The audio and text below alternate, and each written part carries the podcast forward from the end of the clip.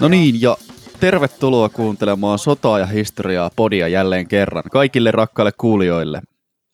Tänään täällä studiossa on paikalla perinteiseen malliin minä, Ville Remaal, sekä Vikke Valtanen tuolta Hollannin päästä. Ja meillä on myös erityinen asiantuntijavieras, nimittäin puolustusvoimien tutkimuslaitokselta tutkija-asiantuntija Petteri Simola. Tervetuloa. Kiitos, kiitos. Kyllä, eli tosiaan tänään käsitellään haastavaa aihetta, nimittäin taistelukentien psykologia, ja käsitellään aiheita kuten sotilaan pelko, pakokauhu ja syyllisyyden tunteet, jotka ovat olleet perinteisesti aika vaikeasti käsiteltäviä aiheita sotilasyhteisössä ja jossain määrin jopa jonkinlainen tabu. Siispä meillä on erittäin raskaan sarjan asiantuntija tähän aiheeseen mukana. Kiitos vielä kerran, Petteri, saapumisestasi. Ja voisitkin tähän heti alkuun hieman avata taustojasi, että kuka oikein olet, mistä oikein tulet ja mitä olette tutkineet? Kiitos. Tosiaan hieno päästä paikalle. Sotilaspsykologian dosentti Petteri Simola on niin akateeminen tausta ja tällä hetkellä toimin tutkimusalan johtajana Puolustusvoimien tutkimuslaitoksen toimintakykyosastolla ja siellä sotilaspsykologian tutkimusalalla. Ja jos nopeasti vähän kertoo, mikä on Puolustusvoimien tutkimuslaitos. Me ollaan monitieteellinen organisaatio, jonka tarkoitus on tuottaa tutkimustietoa puolustusvoimien käyttöön ja varsin niin kuin laaja-alainen organisaatio ollaan. Lähdetään ihan tekniseltä puolelta.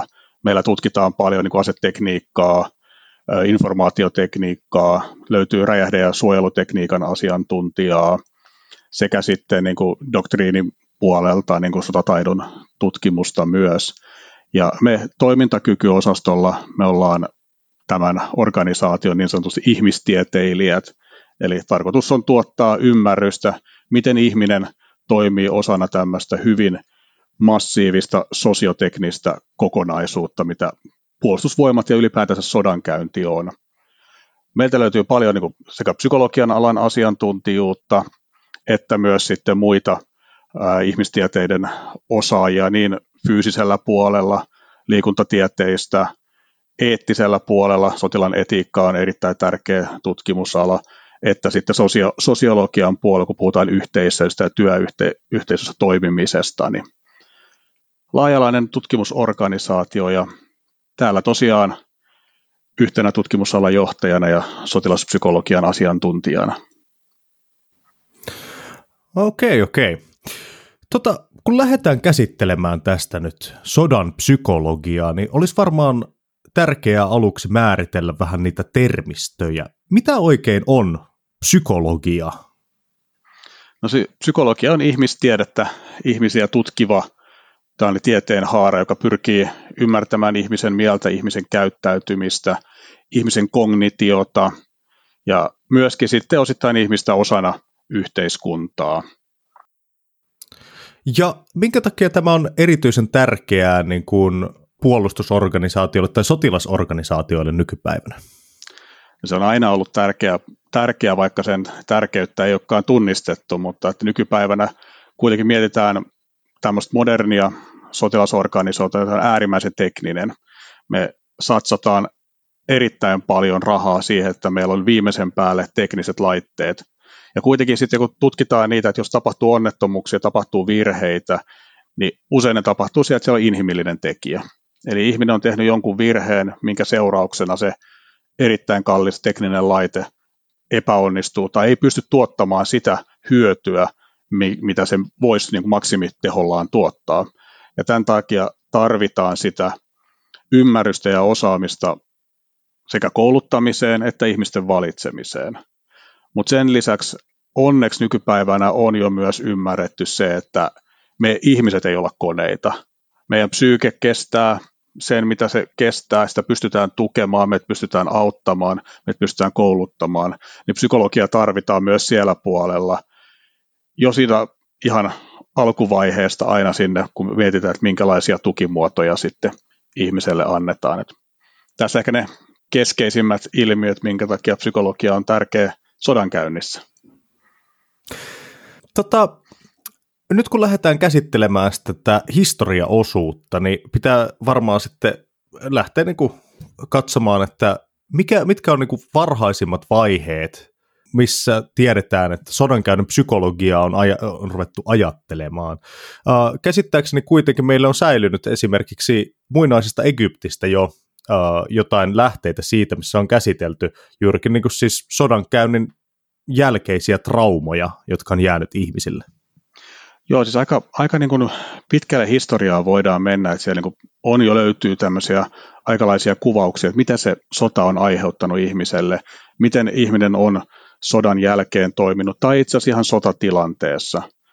Ja voidaan mennä niin 2000 vuoden taaksekin kuvauksiin, katsotaan vaikka Platonin kuvauksia, niin siellä jo on pohdittu myöskin, että minkälainen ihminen ö, soveltuu minkälaisiinkin tehtäviin, ja Platonin valtiossa oli nämä vartijat tai sotilaat, ja Platon on kuvannut siellä jo sitä ihmisen, ihmisen tota, vaatimukset, mikä, minkälainen sopii niihin tehtäviä.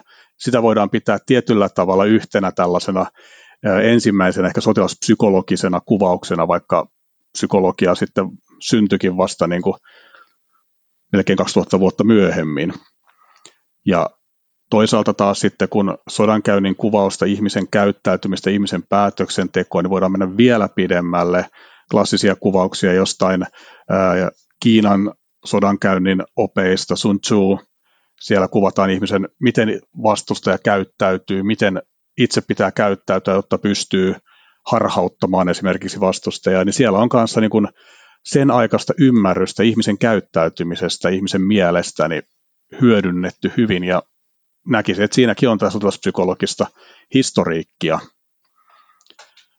Itse sotilaspsykologia taas on sitten, niin kuin psykologia ylipäätänsä on tieteenä vielä varsin nuori.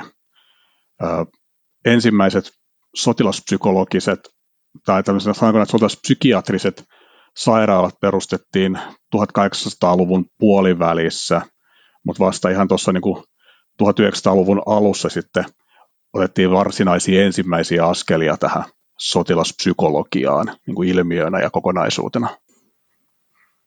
Hmm.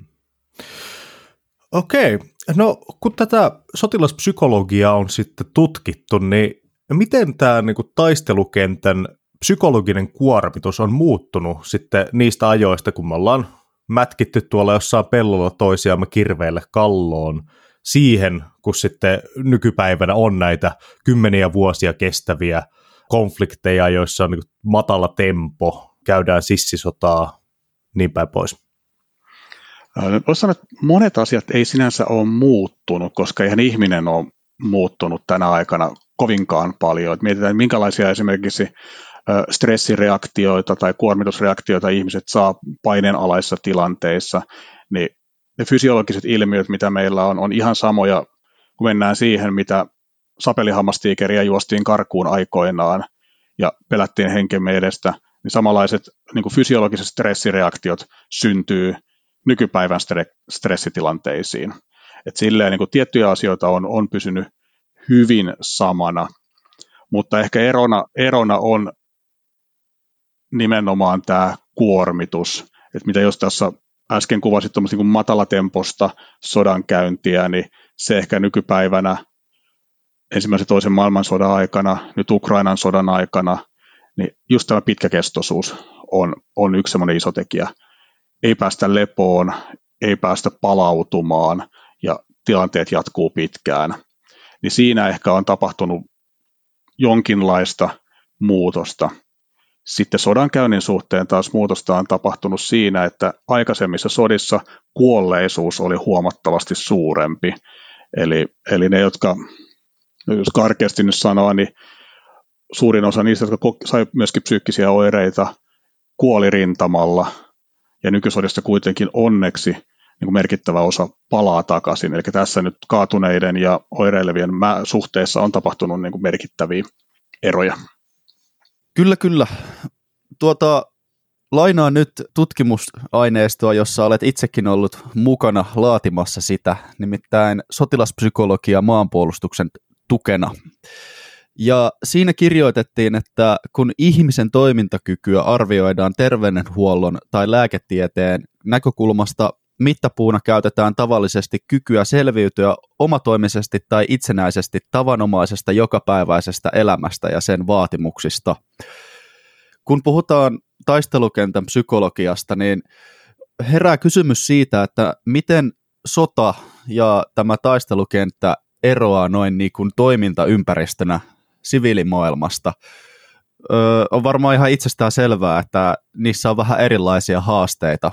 Ja miten se näkyy tästä psykologian näkökulmasta? No ensimmäisenä lähdetään ihan se kuormitus ja kuoleman pelko. Että kyllähän se tietyllä tavalla se kuoleman pelko on sodassa koko ajan läsnä. Ja myöskin se, että toimintaympäristö, jos mietitään nyt tällaista vaikka nuorta, joka normaalissa arjessa on kotona, käy koulussa, käy töissä, arki pyörii omien harrastuksen, omien ö, toiveiden mukaan. Ja sitten siirretään tällainen sotilaaksi ja taistelukentälle. Kontrolloitu ympäristö, ö, ei ole omaa ide- ö, rauhaa, tavallaan se ha, ö, mahdollisuus vetäytyä omiin tiloihin ei toimi. Ollaan, ollaan teltoissa, nukutaan tai kasarmeissa – useiden ihmisten kanssa. Päivät on käskytettyjä, toimin, toiminnat on su, ennalta suunniteltu ja se oma mahdollisuus vaikuttaa niihin on huomattavasti pienempi ja sitten toimitaan varsin vaativissa olosuhteissa. Ja se, mikä just aikaisemmin sanoin, se kuoleman pelko siinä, niin tykistötulihan on aina ollut sellainen todella niin kuin kuormittava tekijä, koska meidän vaikutuskeinot suojautua siltä, meidän mahdollisuudet suojautua on, on aika pienet, joten se on, se on niin kuin hyvin stressaava. Ja hmm. sitten siihen tulee ihan, jos mennään vaikka kriisinhallintatehtäviin, niin ihan ne ympäristön muutkin tekijät, lämpö, ää, tur- puhtaan ruoan saaminen ja niin edespäin, niin kyllä se niin kuin ympäristönä siinä on niin monta erilaista kuormitustekijää, että siinä varsinkin nykypäivänä länsimaissa, niin tällaiseen sotatilanteeseen, mikä Ukrainassakin tällä hetkellä kun heitetään, niin se on aivan toinen maailma. Hmm.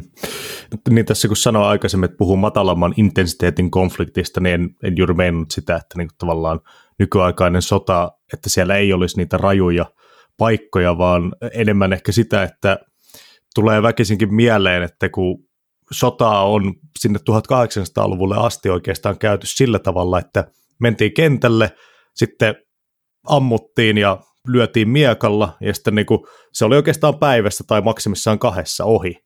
Että sitä tavallaan pitkäkestoista kuoleman uhkaa ei ollut oikeastaan ennen kuin tuli nämä pitkäkestoiset konfliktit. Joo, juuri, juuri näin. Toki sitten siihen aikaan oli hyvin erilaiset nämä, nämä kuormitustekijät, niin kuin tuosta aikaisemmin totesin, kuolema, kuoleman todennäköisyys oli suurempi ja haavoittuminenkin yleensä johti kuolemaan – sekä sitten niin kuin kaikki huoltotoimenpiteet oli, oli äärettömän paljon heikompia kuin mitä nykypäivänä. Mutta kyllä tämä pitkäkestoisuus, mikä tietyllä tavalla ensimmäisen ja toisen maailmansodan rintamalinjoilla ja, ja juoksuhaudoissa käyty, niin toi, toi siihen erilaisen kuormitustekijän. Länsimaissa ehkä ajateltiin vähän, että tätä ei enää, enää ole samalla tavalla. Meillä on enemmänkin viime vuosikymmeninä painottunut tuonne kriisinhallintatehtävä tyyppiseen tämä koko niin kuin sodankäynti, kunnes nyt sitten taas katsotaan, mitä Ukrainassa tapahtuu, ja puhutaan ihan niin kuin kuukausien, nyt jo niin kuin toista vuotta kestäneestä, kestäneistä niin kuin tilanteista, jossa rintamalinjoilla voi olla samat taistelijat todella pitkiä aikoja. Et onhan, onhan se niin kuin luonteeltaan erilainen ja heidän kuormituksensa niin on, on tosi kova. Tuota, miten arvioisitte, että minkälaiset valmiudet noin keskivertoihmisellä on sopeutua tällaiseen ympäristöön, jossa kuoleman pelko on jatkuvasti läsnä ja jossa altistuu näille taistelukentän stressitekijöille päivästä toiseen pitkäkestoisesti? Onko se vain ö, erityislaatuisten ihmisten hommaa vai onko siihen edellytyksiä sopeutua noin niin kuin, jos nyt sallitte yleistää, niin normi-ihmisellä? Joo, e- erittäin hyvä kysymys ja sanoisin, että on pilkku mutta. Eli, eli tota, niin, joutuu avaamaan vähän, vähän vielä tarkemmin. Meillä, jos ajatellaan vaikka nyt meidän varusmiespalvelusta, siinähän koulutetaan nyt tällä hetkellä puoli vuotta viiva vuosi nimenomaan niitä taitoja, joita tarvitaan sitten todennäköisesti taistelutilanteessa. Eli yksi keskeinen asia on aina se, että, että miten on koulutettu. Ensiksi vaativimmissa tehtävissä lähdetään aina siitä, että miten henkilöt on valittu tehtävään. Että onko, meillä, onko meillä laadukkaat valintaprosessit siellä taustalla. Massa-armeijoillekin on, on jo niin kuin vuosikymmeniä, niin kuin ensimmäisen maailmansodan paikkeelta, että itse asiassa melkein jo vuosisadan verran tota, niin kehitetty valintamenetelmiä. Eli löydetään ne henkilöt, jotka soveltuu niihin tehtäviin hyvin, ja kun mennään vaativimpiin tehtäviin, vaikka ilmailuvalintoihin, hävittäjälenteihin, niin sitten pitää olla näitä erikoislaatuisia tai erityistaitavia henkilöitä, että kuka tahansa ei kykene toimimaan hävittäjälentäjässä, se me tiedetään. Mutta sitten kun mennään tuonne ennen kuin massa-armeijan puolelle, niin siellä ö, valinta on, on ensisijaisesti sitä, että screenataan ne, joilla on suurimmat riskit, heidät pois, pois tai sellaisiin tehtäviin, jossa he pärjäävät paremmin. Koulutus on oleellinen, eli kuinka hyvin pystytään kouluttaa siihen toimimaan siellä kentällä. Ja tämä käytännössä tarkoittaa ihan sitä, että osaa käyttää rynnäkkökivääriä oikein, toimia oikein silloin, kun käskyt annetaan ja tietää, mitä tehdä.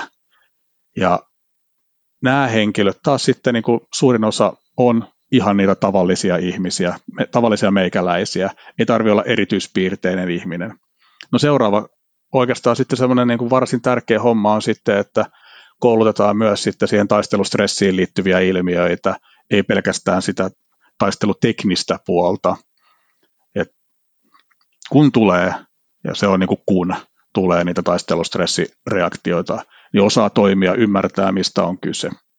Ja sen lisäksi pitää sitten totta kai vielä tukea siellä taistelukentällä, eli on erilaisia keinoja, tukimuotoja, joiden avulla saadaan autettua sitten siellä rintamalla toimivia. Toisen maailmansodan aikana puhuttiin esimerkiksi lepoloista, mitkä havaittiin kohtalaisen hyviksikin malleiksi kuin Suomen, Suomen mittapuussa. Ja sitten se viimeinen, viimeinen puoli on totta kai tässä se, että miten tuetaan sen jälkeen, kun sota on ohi, mitä autetaan. Mutta tälleen niin kuin pitkän ja lavean vastauksen jälkeen sanoisin kuitenkin, että kyllä siellä ihan tavalliset ihmiset pärjää, joskin aivan varmasti, puhutaan, jos katsotaan Ukrainan kaltaista sotaa, niin todella moni tulee kantaa mukanaan sellaisia syviä traumoja kuin loppuelämänsä. Että tämä on taas sitten toinen asia, että miten me määritellään tämä pärjääminen. Sota traumatisoi, siitä ei pääse yli eikä ympäri. Mainitsit nuo lepolat tässä Suomen viime sotien aikaan, niin avaisitko vähän sitä konseptia? Joo, Lepola-konsepti oikeastaan niin kuin pääsääntöisesti oli tällaisia niin kuin paikkoja, johon siirrettiin sitten näitä sotilaita, jotka oli liian kuormittuneita jatkaa tehtävään, niin hetkellisesti lepäämään.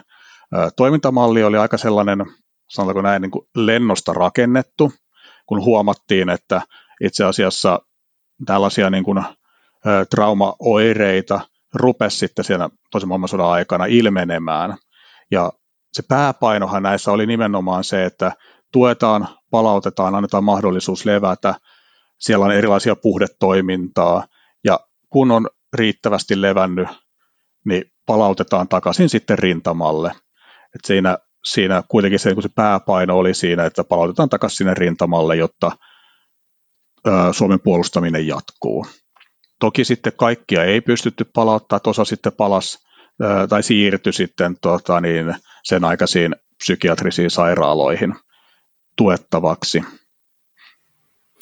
Okei, sehän kuulostaa niin kuin ihan ihan hyvältä systeemiltä. Sanotaanko verrattuna ehkä siihen ensimmäisen maailmansodan, mikä taisi olla Briteillä yleisin lääkettä, että uh, Douglas Haig oli tunnettu siitä, että se veti jotain sotilaita turpaa, jotka oli tota, niin kuin saanut tämän shell shockin.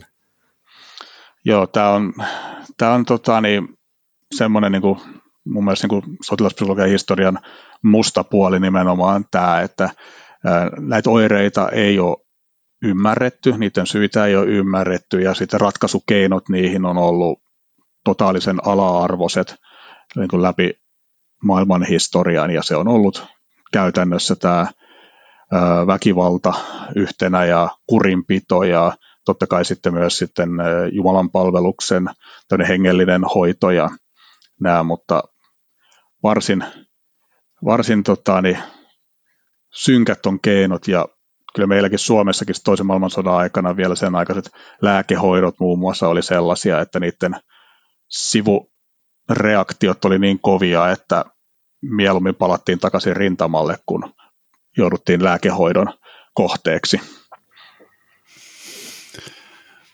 Joo, tuota, tässä teidän sotilaspsykologia maanpuolustuksen tukena tutkimusraportissa mainitaan sellainen yksityiskohta kuin, että erään israelilaisen tutkimuksen mukaan tiedetään, että 30-70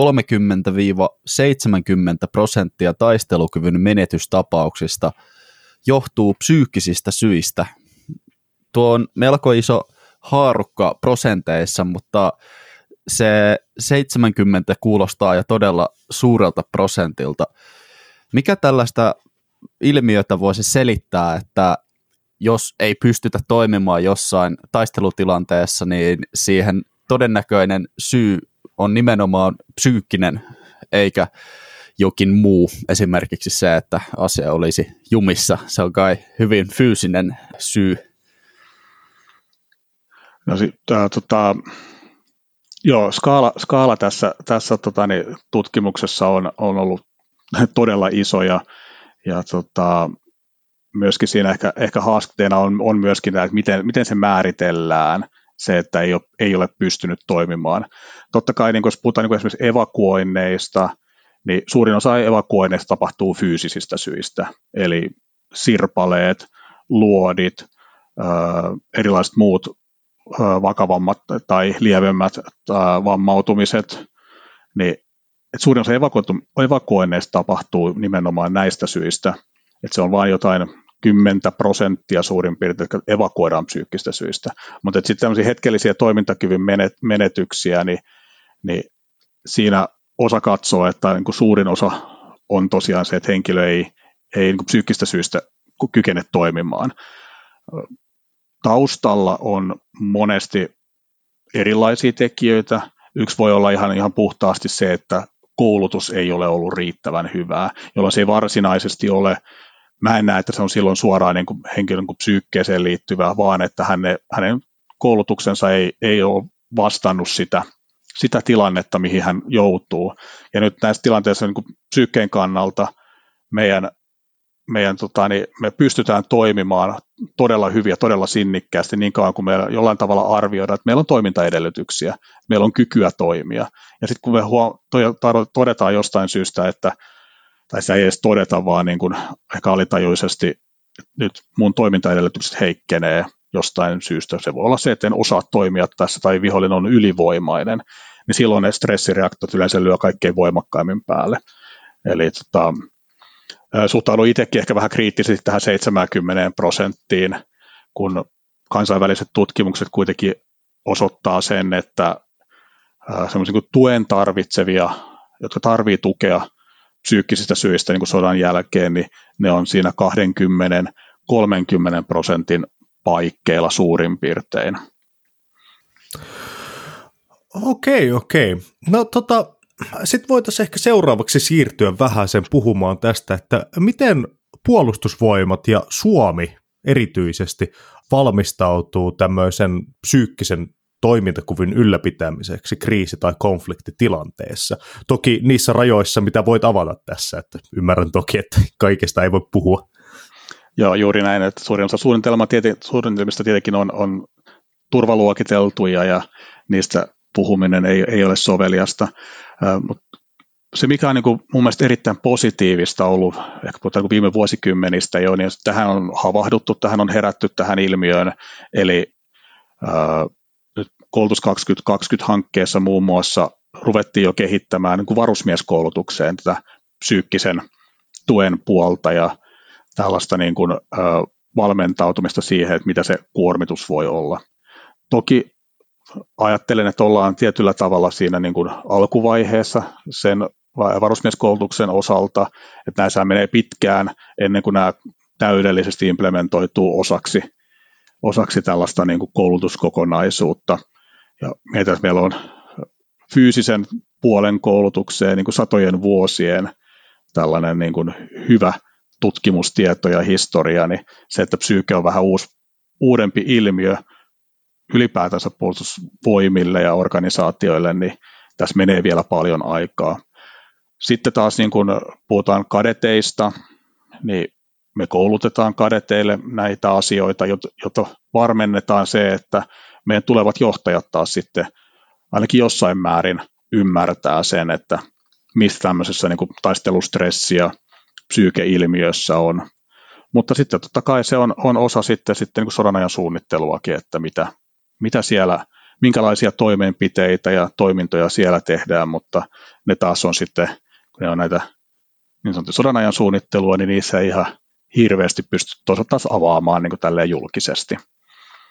Mutta itse on ollut hirveän tyytyväinen, että jopa tässä reilun kymmenen vuoden aikana, mitä itse on työskennellyt postvoimissa, niin tuntuu, että tämä ilmiö on ottanut niin kuin entistä vakavamman roolin. Hmm.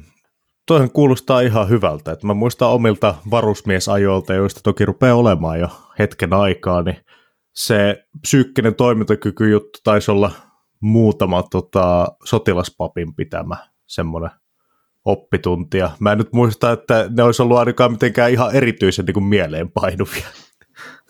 Mm. Tässä kehitytään kyllä koko ajan. Sitten tuota, tällainen vähän haastavampi kysymys, mutta en ole osannut jäsennellä tätä parempaakaan muotoa, joten katsotaan ymmärretäänkö toisiamme. Mutta usein esimerkiksi nyt meillä on runsaasti mahdollisuuksia kuunnella taistelukokemuksista jopa suomenkielisiltä Ukrainassa taistelleilta veteraaneilta, ja usein Ukrainan kontekstissa ja vielä ihan liittyen vanhoihin ö, edellisiin sotiinkin, esimerkiksi, esimerkiksi toiseen maailmansotaan, niin usein kuulee sellaisen väitteen, että siviilin on mahdoton ymmärtää sotilasta ja hänen kokemuksiaan siellä taistelukentällä. Ja aikaisemminkin jo tässä keskusteltiin, että tätä psykologista siirtymistä siviilielämän ajattelutavoista sotilaselämään, näin englanninkielisenä terminä puhutaan home mindsetistä ja sitten sotilaselämässä siitä battle mindsetistä, niin voi reenata ja sitä voi kouluttaa, mutta voiko tätä taistelumindsettiä kuitenkaan täysin ymmärtää sieltä siviilimindsetistä? Onko se sellainen asia, jota voi kunnolla käsittää, jos ei ole koskaan kokenut taistelutilannetta, niin kuin esimerkiksi minä tai Vikke emme ole koskaan olleet sodassa tai kokeneet taistelutilannetta ja myöskin siitä syystä erityisesti kutsuimme sinut tänne ammattilaiseksi kertomaan tästä asiasta näin tieteelliseltä kantilta. Mehän emme voi missään nimessä puhua mistään omista kokemuksistamme, mitä tulee tähän sotilaspsykologiaan. Mutta joo, anteeksi pitkästä kysymyksestä, mutta voiko sitä öö, battle mindsettiä ikään kuin käsittää koskaan sitä kokematta? Täysin ei varmasti voi. Ja tämä on niin kuin, niin kuin tuossa sanoitkin, niin todella moni veteraani kokee nimenomaan niin, että vain ja ainoastaan toinen veteraani voi ymmärtää sen, mitä he ovat kokeneet ja, ja näinhän se on, ja onneksi se on näin, että me länsimaissa varsinkin niin eletään turvallisessa yhteiskunnassa, ne sodan kauhut, niin ne on meille monesti vaan uutisen välittämää sekä sitten muiden medioiden välittämää, ja se kokemus on, on kyllä varmasti niin, että ei me pystytä sitä täysin ymmärtämään. Ja tästä, tästä tulee just se, mitä veteraanit usein kokee, että heidän on turvallinen keskustella vain toisen veteraanin kanssa, koska kun hän käyttää jotain termiä, kuvaa jotain asiaa, niin se toinen veteraani ymmärtää täysin, mistä siinä on kyse. Tämä on tietyllä tavalla tämä niin taas sitten niin kuin auttajan näkökulmasta myös vähän haasteellinen, koska moni veteraani myös sitten kokee, että vain ja ainoastaan toinen veteraani voi ymmärtää, niin voi myös auttaa.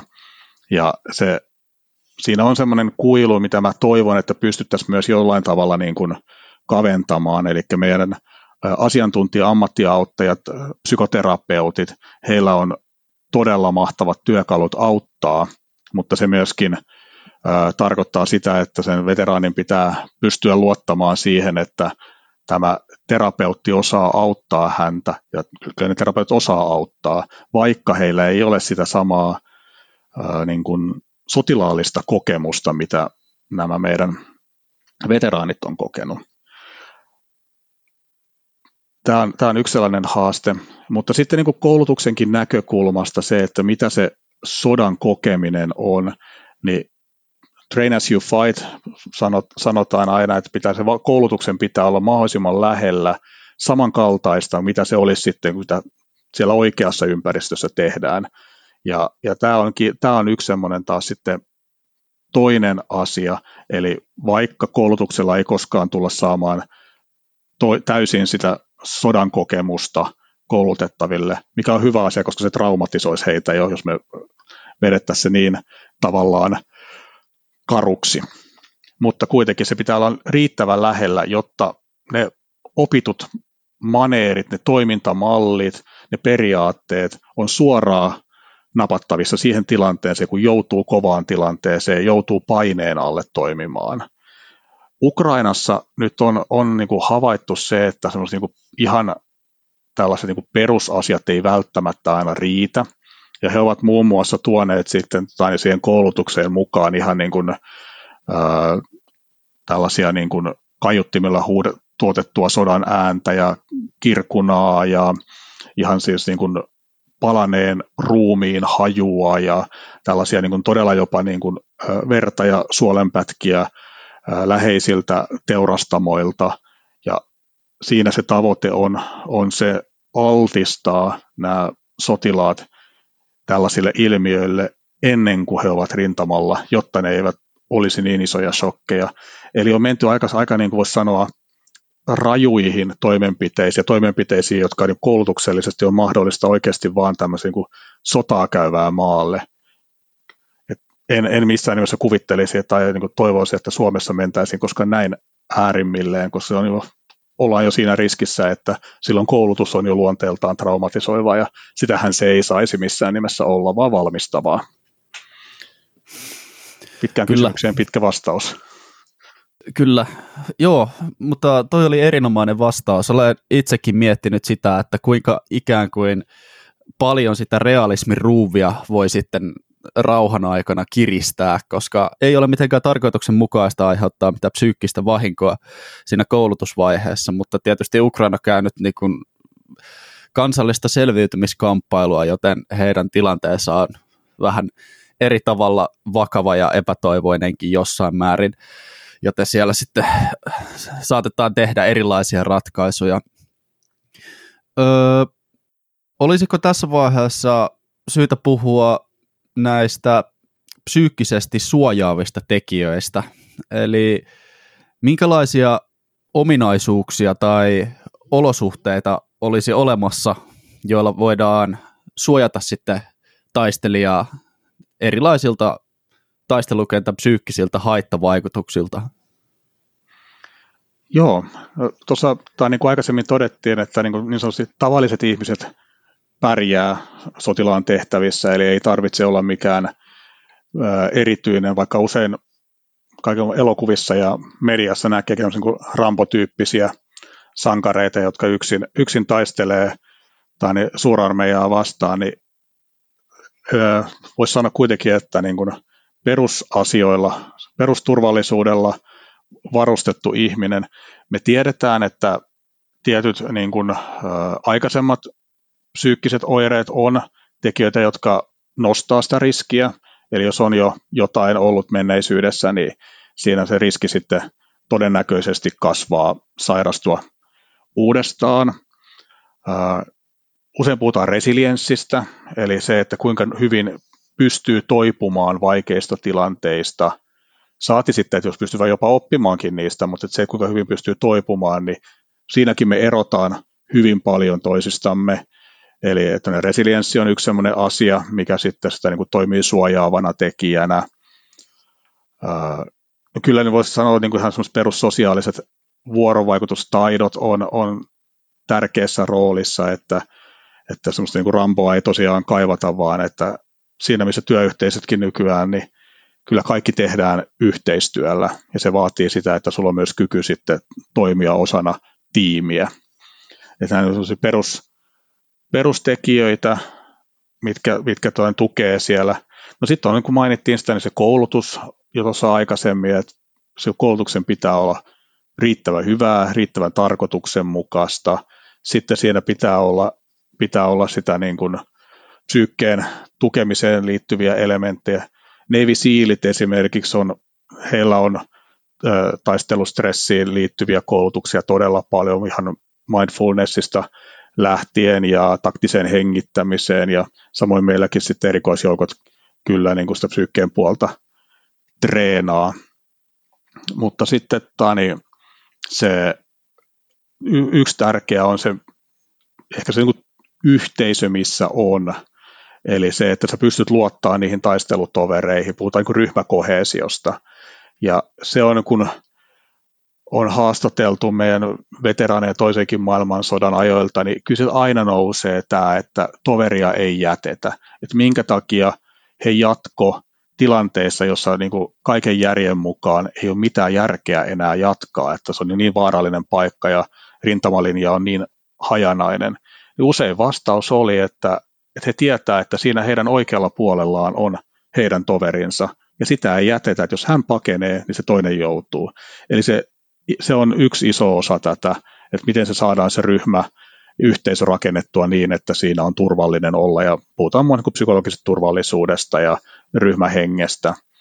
Tiedetään myös, että, että tani, osa kieltäytyi ottamasta tällaisia niin kuin uusia täydennysmiehiä joukkoihinsa, koska he, he eivät voineet tietää, mitä olemme kokeneet, niin mieluummin oltiin ilman, ilman sitä tota, niin yhtä tai kahta taistelijaa, kuin otettiin sinne niin sanottu märkäkorva.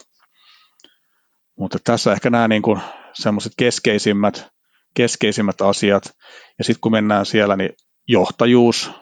Johtajuus on todella tärkeä ja johtaja ensisijaisesti pitää tietää, miten toimia omien taistelijoidensa kanssa, miten tukea heitä psyykkisesti, debriefing tai defusing tilanteet, ehkä, ehkä defusing on se oikea termi tässä, että miten sitten vaikeiden tilanteiden jälkeen palautetaan ja miten, miten, tai minkälaisia oireita on mahdollisesti odotettavissa ja niin edespäin. Et, et ei, ei ole mitään semmoista yhtä yksittäistä asiaa, vaan se on, se on iso kokonaisuus ja siihen mekin niin kuin tutkimuksella ja koulutuksella pyritään aina omalta osaltamme vaikuttaa.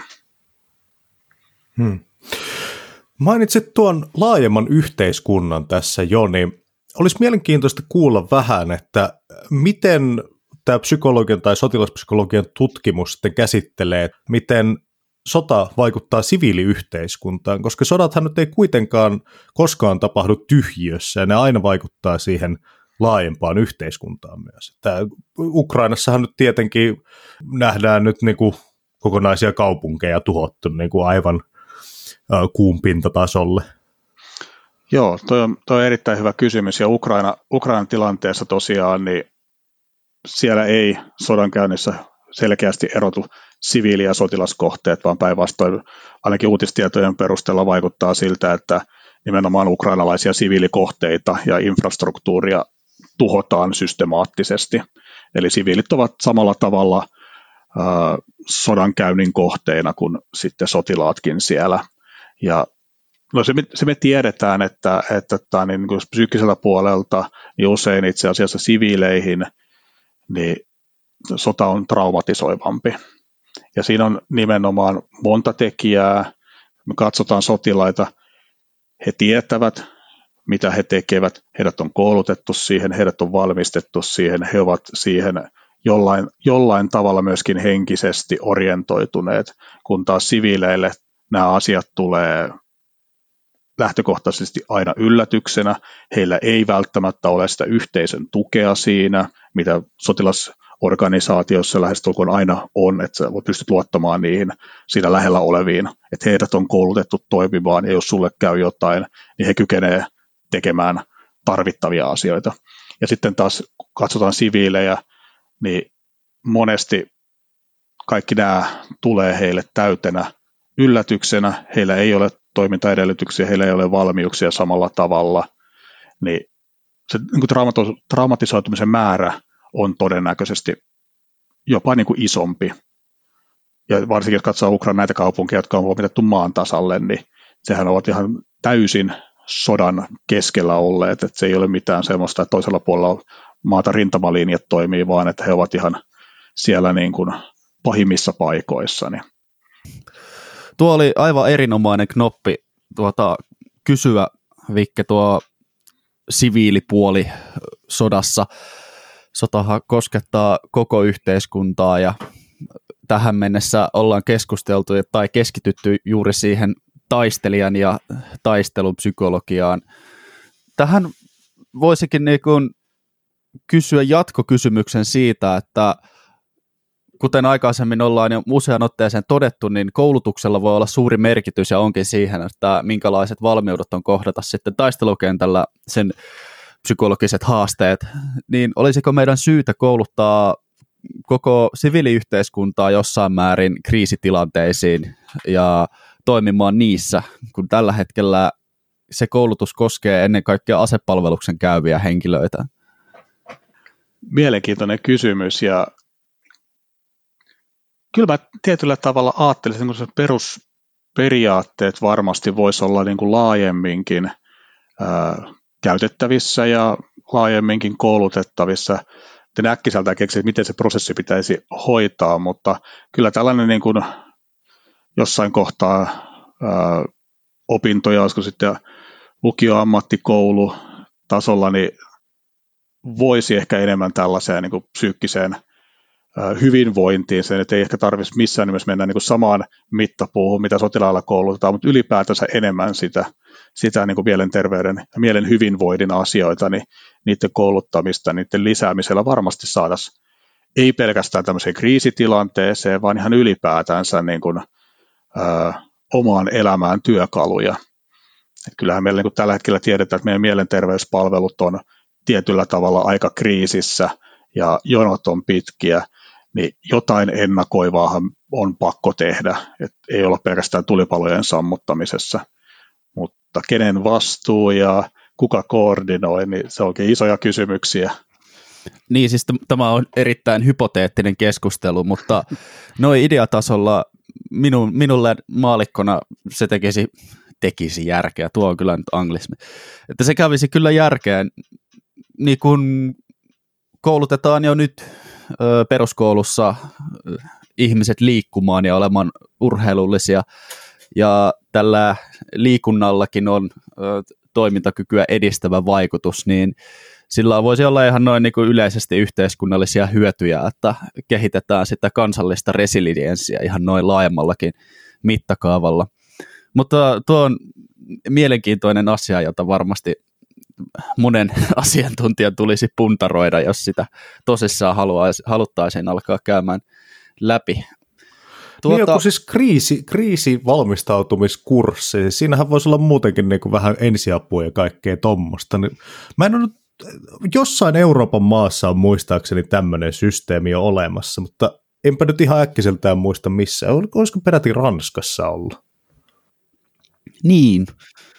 Meillähän on tällaisia niin kuin vapaaehtoisjärjestöjen, esimerkiksi MPK, maanpuolustuskurssit järjestää siis todella hyviä koulutuksia sekä sitten niin tämmöiseen psyykkiseen puoleen että sitten ensiapuun ja SPRL totta kai on itse asiassa kanssa näitä koulutuksia olemassa. Et meillä on ää, niin kuin kolmannella sektorilla olemassa todella huippuluokan ammattilaisia ja todella laadukkaita koulutuksia. Ja kyllä niitäkin voisi niin kuin ehdottomasti, tai jos asia kiinnostaa, niin, niin, niin suositella perehtymään, että se on, kyllä mä näen, että se, sellainen, se on semmoinen niin kuin kuitenkin kansalaistaito, mikä, mikä tota, niin, tai ainakin toivoisin, että se olisi kansalaistaito, että tällaiset asiat, niin.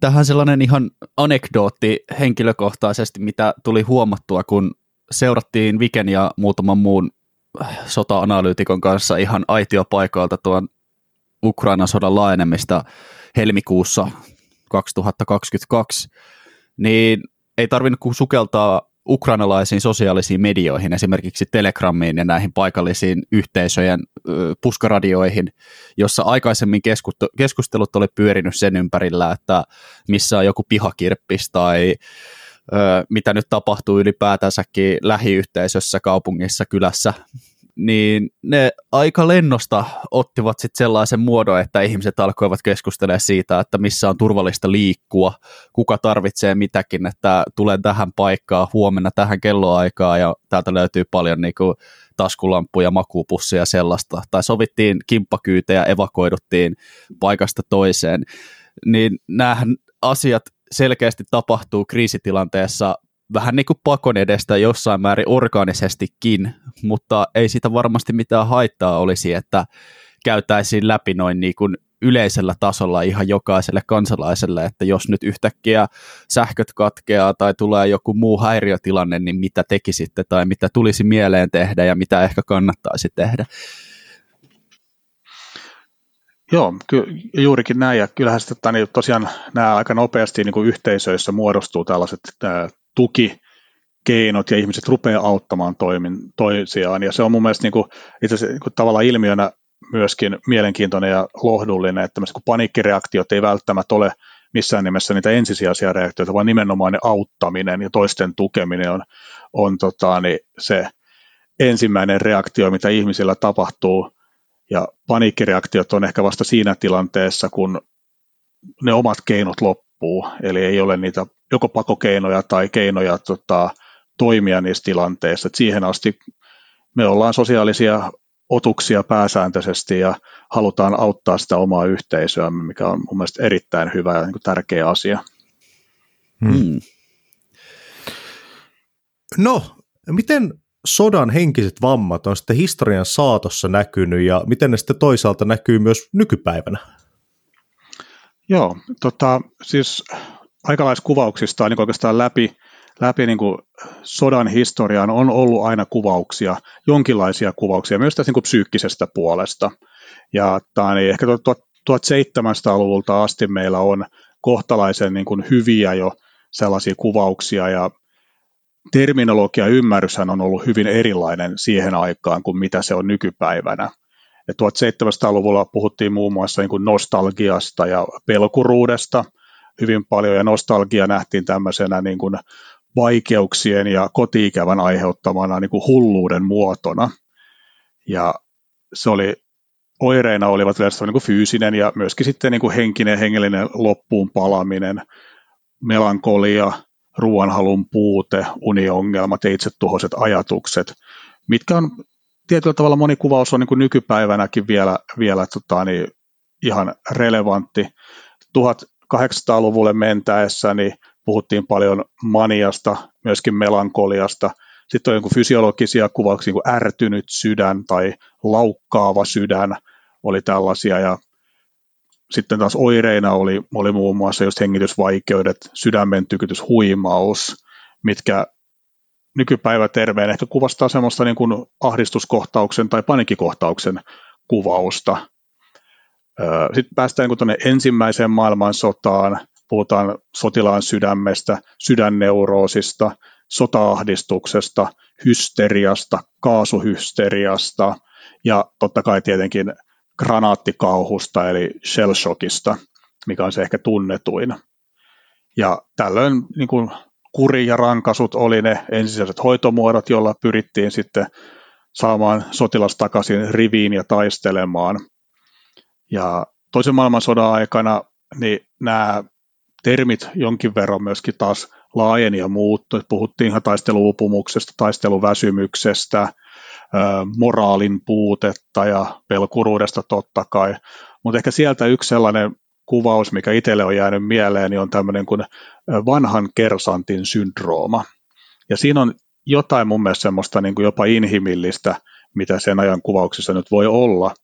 Siinä kuvattiin tällaista erittäin pätevää, erittäin kokenutta sotilasta, vanhaa kersanttia, joka on yksi toisensa jälkeen nähnyt, kuinka miehet hänen viereltään kaatuu ja korvautuu, niin kuin kuvaus oli märkäkorvilla.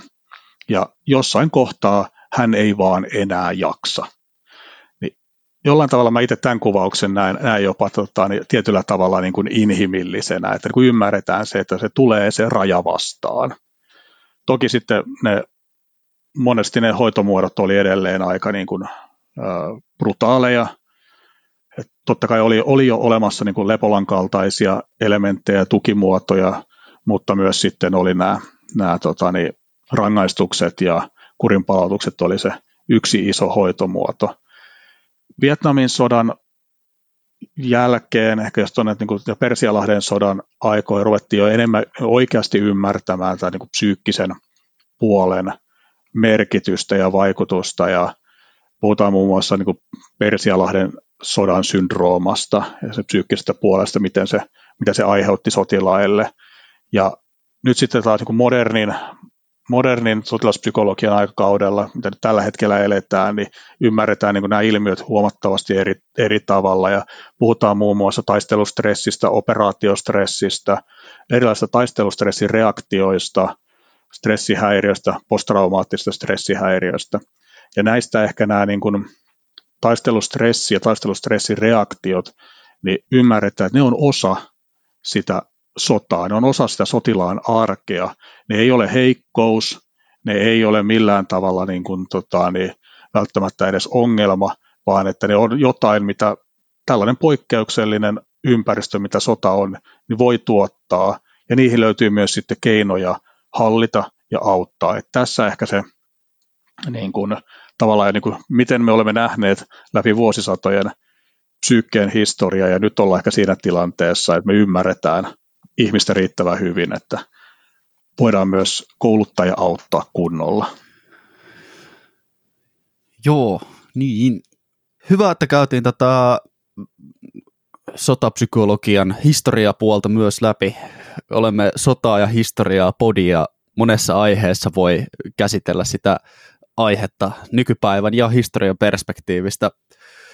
Voitaisiin tässä jakson loppupuolella hieman suunnata tätä keskustelua kohti sitä sodan päättymistä ja tämän sodan jättämän trauman käsittelyä sitten se sodan jälkeen, kun kaikki sodat jo, joskus päättyvät ja tämä Ukrainan sotakin tulee joskus päättymään ja vielä syttymättömät tulevat sodatkin tulevat joskus päättymään, niin sen jälkeen kun sota on päättynyt, niin näillä stressireaktioilla, joiden alkuperäinen tarkoitus oli ihan ö, hienosti tukea sen taistelijan toimintakykyä ja hengissä pysymistä, se pelko pitää hengissä ja jatkaa, auttaa taistelemaan seuraavana päivänä, niin ne saattaa tuottaa sitten siviiliyhteiskunnassa se sodan jälkeen tuota, hankaluuksia, kun se aikaisemmin taistelukentällä varsin hyödyllinen ja normaali stressireaktio ei enää olekaan niin hyödyllinen ja saattaa tulla tilanteessa, jossa ei olekaan mitään vaaraa. Mitä me tunnetaan tästä sotilaan eheyttämisestä takaisin siihen siviilimindsettiin ja tämän posttraumaattisen stressioireyhtymän hoitamisesta sitten taisteluiden tauottua ja sodan päätyttyä? Onko siihen olemassa toimivia metodeita ja onko sitä tutkittu? On tutkittu ja itse asiassa jos mietitään niin kuin, äh, erilaisia äh, kriisinhallintatehtäviä, mitkä on ollut ne tyypillisimmät niin viime, viime vuosikymmeninä, niin joka ikisellä tai niin länsimaisella armeijalla on ainakin ainakin länsimaisella armeijalla on omat palautusmekanisminsa, joilla tuetaan sitä puolustusvoimissa. Meillä on tani, kotiuttamiskoulutus on yksi tällainen, eli sen jälkeen kun on palannut takaisin kriisinhallintatehtävistä siviiliyhteiskuntaan, niin osallistuu kotiuttamiskoulutukseen, jossa yhtenä isona roolina on nimenomaan tällainen kuin psykoedukaatio, eli tota, kerrotaan, minkälaisia niin kuin oireita on mahdollista tulla, ja autetaan ymmärtämään sitä niin kuin, just nimenomaan tätä mindsettiä takaisin sieltä siihen siviili, siviilimindsettiin. ohjeistetaan myöskin ne tulevat tukimuodot, eli mistä saa sitä apua. Ja se, on, se onkin myöskin, myöskin hyvin, hyvin tärkeä. Eri mailla nämä on vähän erilaisia.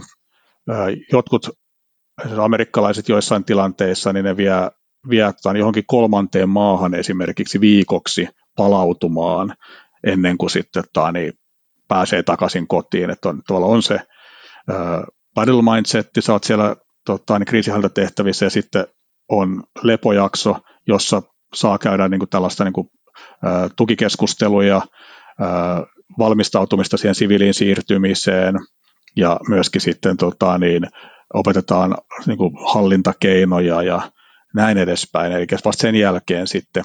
Ja tämä, tämä vähän vaihtelee eri maittain, että ne on kahdesta kolmeen päivään yleensä tällaiset niin sanotut palautumisjaksot. Ja totta kai sitten on seuranta ja, seuranta ja mahdollisuus päästä sitten, sitten tota, niin, ää, apuun, apuun myöhemminkin. Mutta nyt sitten kun puhutaan niin kun Ukrainan kaltaisesta tilanteesta, jossa koko maa on sodassa, niin ei ole minkäänlaista niin kuin realistista mahdollisuutta sodan jälkeen vetää kaikkia jonkinlaisiin tällaisiin tuki- ja palautustilaisuuksiin, tai ainakaan ne ei tule olemaan mitenkään hirveän niin kuin syvällisiä ja laajoja, koska siellä on samalla tavalla niin kuin siviiliyhteiskunta on, on samassa tilanteessa kuin sotilaatkin omalla tavallaan, niin siinä, siinä onkin sitten aika iso homma, että miten, miten se saadaan rakennettua niin. Toisen maailmansodan aikaa me epäonnistuttiin siinä täysin, eli meidän sotilaat ja sitten Lottina ta- toimineet tani, naiset niin palasi rintamalta sillä kuormalla, mikä heillä oli, ja sen jälkeen se vaan niin kuin suljettiin mielen sopukoihin ja kaikki asiat kiellettiin. Ja tilanne oli se, että meillä oli vielä moneen sukupolveen näky tämä sodan traumat Suomessa. Meillä palasi isiä, jotka eivät kyenneet enää olemaan osa perhettä, ja osat taas sitten oli kaatuneet eivätkä palanneet, eli se oli seuraavan sukupolven tällainen tota, niin, niin kuin isän malli. Sitten se näkyy vielä tänäkin päivänä todennäköisesti. Mutta prosesseja on olemassa näin laajaan mittakaavaan, mitä Ukrainassa on, niin ei varmasti ole olemassa sellaista, joka kykenisi tukemaan kaikkia, ja siihen on valmistauduttava, että, että tämän, tämän kokoisesta sodasta tulee aina – todella paljon niin myöskin traumatisoituneita ihmisiä. Ja se, ei, ole, ei ole mitään sellaista niin suoraa vastausta, että miten tämä pitäisi ratkaista. Herää sellainen kysymys tähän liittyen, että so, sotiahan on monen näköisiä ja on mainittu, että on tällaisia ikään kuin palautuskoulutuksia. Mikä se oli se termi, jota käytetty? Se kolma, kotiin vai mikähän?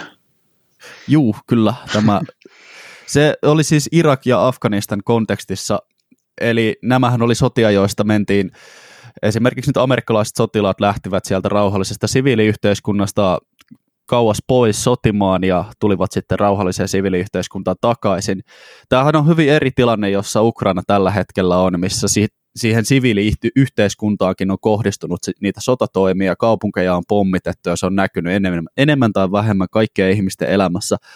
Onko tällaisella sodan traumojen käsittelyyn liittyen, niin kuinka paljon vaikutusta, että kuinka laajamittaisesti se sota on koskettanut koko yhteiskuntaa? Eli sodan jälkeen sitä sodan kokemusta löytyy oikeastaan joltain tasolta aivan kaikilta vauvasta vaariin, eikä pelkästään niiltä sotilailta, jotka lähtivät sinne sotaan jossain vaiheessa? Mielenkiintoinen kysymys, ja en, en varmaan niin kuin osaa itse asiassa kunnolla vastata, että totta kai spekuloida voi.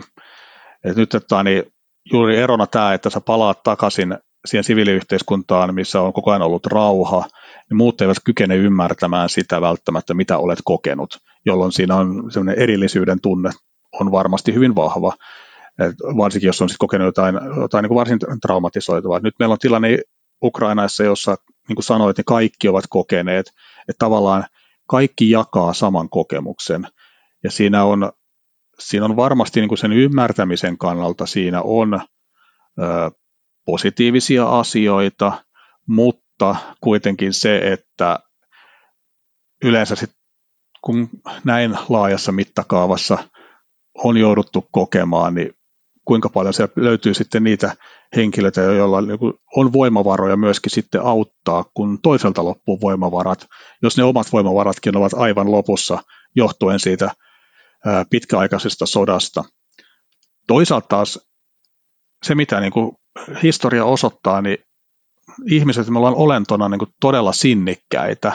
Eli jos puhutaan Ukrainassakin, puhutaan siitä, että niin kuin kansan niin kuin mahdollisuudesta jälleen rakentaa oma maansa – niin onhan sillä sellainen niin painoarvo näiden ihmisten niin kuin mielessä ja toiminnassa, että se varmasti kantaa kyllä eteenpäin. Et silleen niin kuin en, en missään nimessä näe tilannetta totaalisen niin kuin toivottomana siellä, että, että nyt kerta nämä sota on ollut näin massiivinen, niin kaikki on jotenkin toivotonta. Että kyllä me ollaan niin kuin, siis käsittämättömän sinnikkäitä niin kuin monessakin tilanteessa ja nämä on niin kuin historia jo näyttänyt.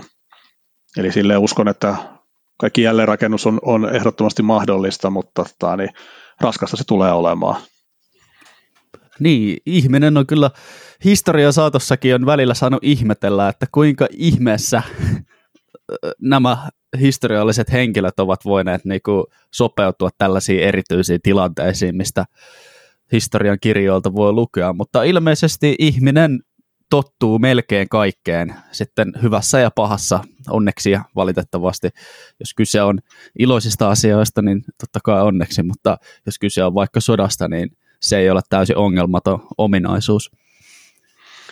Joo, tottuu. Se on, ja se on sota, tavallaan niin kuin psyykkeen suojautumismekanismi, eli me kyllä sitten totutaan myöskin siihen tota, niin, hirveyteen, siihen tietyllä, tietyllä niin, tavalla, ja sitähän on niin kuin historioitsijat ja psykologitkin tutkineet paljon, miten taani asiat, mitkä ensimmäisenä kertaa tuntuu kammottavilta, niin ei enää sitten myöhemmin tunnu, tunnukaan niin, niin hirveältä. Ja puhutaan esimerkiksi vaikka nyt ihan puhtaasti toisen ihmisen hengen ottamisesta, niin, niin, niin kyllähän siihenkin kuvaukset ovat olleet semmoista niin kuin hyvin rutinoitumisen viittaavaa, että se ei enää herätä ilmiötä ja niin kuin tuntemattomassakin sotilassa todettiin, että en minä ihmisiä ole ampunut, vaan vihollisia vai mitä se nyt menikään, niin meillä on myöskin siihen niin kuin negatiiviseen puoleen niin sopeutumiskeinoja. Hmm. Okei, okei. No, Petteri, tässä rupeaa olemaan jo aika pitkä setti, niin uh, mitenkäs sitten, jos tähän loppuun käytäisiin vielä vähän, että miten näet niin tämän sodan psykologian tulevaisuuden? Nyt on kuitenkin, puhutaan paljon o, esimerkiksi uusista asejärjestelmistä, droonit on tullut nyt semmoisena kokoaikaisena uhkana, jotka leijuu siellä aika niin koko ajan taistelukentä ympärillä ja niitä ei voi nähdä, niitä ei ku- voi kuulla, tulee vaan jossain vaiheessa. Se on vähän niin kuin siinä. Ja sitten toisaalta myös tämä niin kuin uusi massa-armeijoiden aikakausi, mitä ei olla nähty niin kuin sitten toisen maailmansodan jälkeen. Niin, tota, miten näet tämän tulevaisuuden? No ainakin niin kuin oman, oman näkemykseni on, että tota, niin, tätä niin kuin ymmärrystä tullaan tarvitsemaan huomattavasti vielä enemmän. Eli niin kuin mainitsit nämä droonit, niissä on, niissä on jo kaksi ilmiötä, että kuinka niitä käytetään. Ihmisen ja koneen välinen vuorovaikutus on yksi tällainen, mitä on tulevaisuudessa tarvii tutkia vielä enemmän, jos puhutaan niin tutkimuksen näkökulmasta.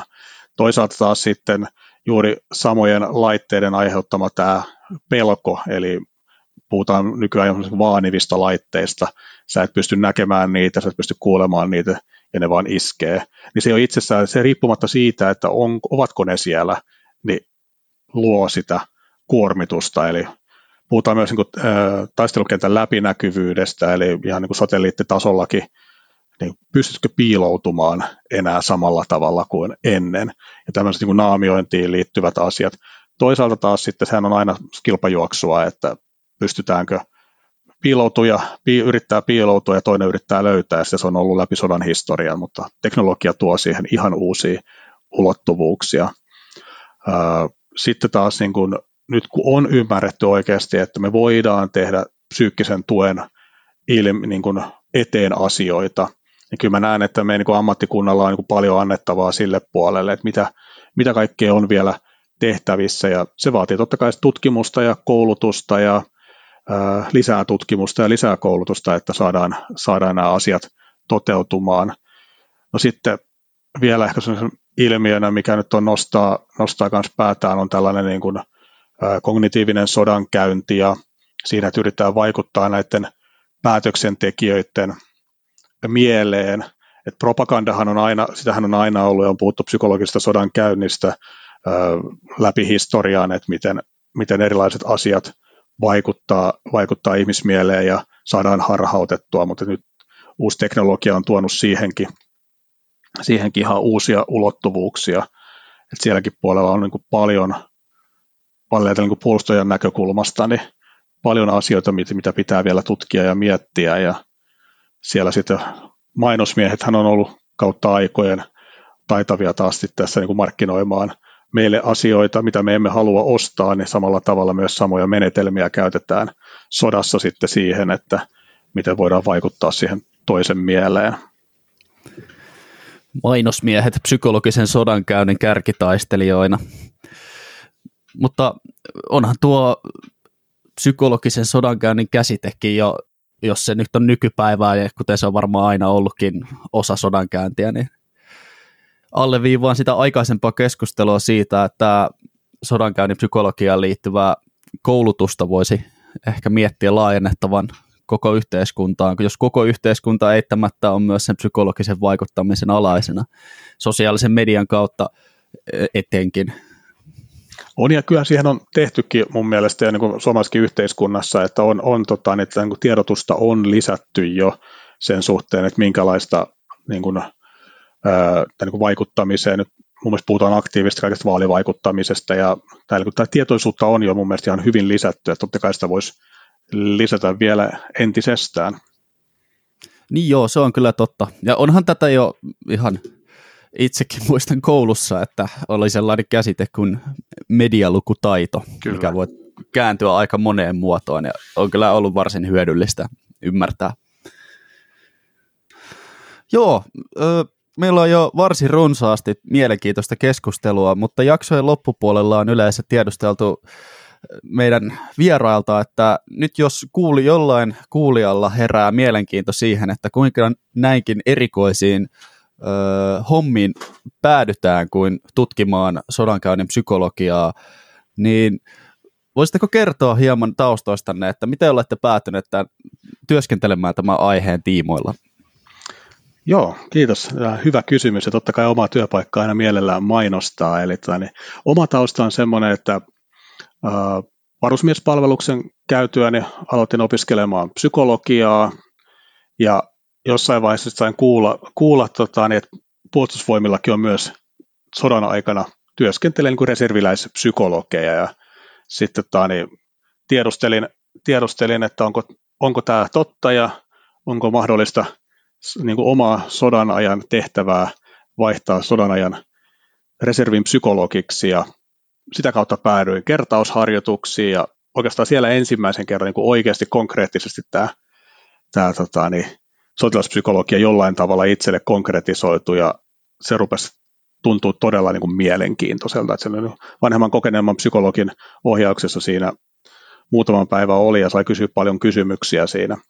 No sitten niin valmistuin psykologiksi ja, ja tein, tein tota, niin, kuntasektorilla jonkin aikaa uraa ja totta kai seurasin valtiolle.fi-palvelusta sitten mahdollisia paikkoja ja siellä tota, reilu 12 vuotta sitten aukesi paikka, tai itse asiassa paikka aukesi 13 vuotta sitten, ja hain sitä, ja, ja tota, niin, saan kiittää onneeni, että tulin valituksi tehtävään, ja sillä tiellä tosiaan nyt viimeiset 13 vuotta, ja tehtävät on vaihtunut jonkin verran tässä uran edetessä, että aluksi tein ihan soveltuvuusarviointipsykologin töitä, mikä on meidän semmoinen ydinbisnes, eli huolehditaan siitä, että oikeat henkilöt ja oikeat tehtävät kohtaa puolustusvoimissa. Ja väitöskirjan myötä sitten tai niin enemmän tutkijatehtäviä ja nyt tosiaan muutaman vuoden ollut tässä niin tutkimusalan johtajana. Mutta niin lyhykäisyydessään se on valtiolle.fi, mitä seuraamalla niin meidän tutkijan tehtävät aukeaa ja, ja tota, niin siellä on aika erilaisiakin tehtäviä, on tosiaan psykologiaa, mutta on myös muuta, tämä on niin enemmän yhteiskuntatieteellistä ja liikuntatieteellistä myöskin tehtävissä, niin sitä oikeastaan niin suosittelen seuraamaan, jos tehtävät kiinnostaa. No niin, sieltä tuli oikein erinomainen urapolkukuvaus.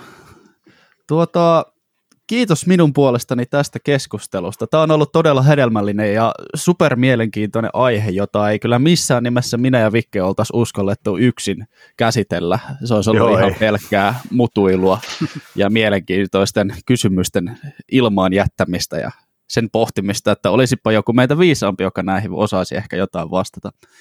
Mutta joo, tämä on meiltä paljon toivottu jakso ja suuri kiitos Petteri Simola, että pääsitte mukaan tähän jakson äänitykseen.